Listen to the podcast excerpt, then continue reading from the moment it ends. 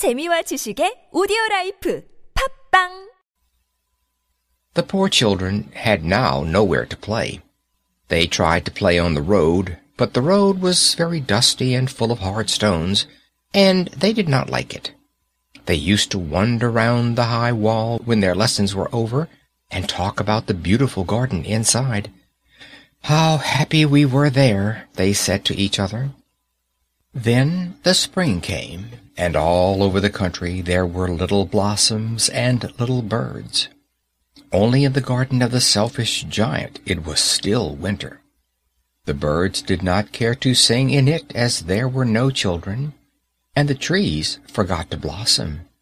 Once a beautiful flower put its head out from the grass, but when it saw the notice board it was so sorry for the children that it slipped back into the ground again and went off to sleep.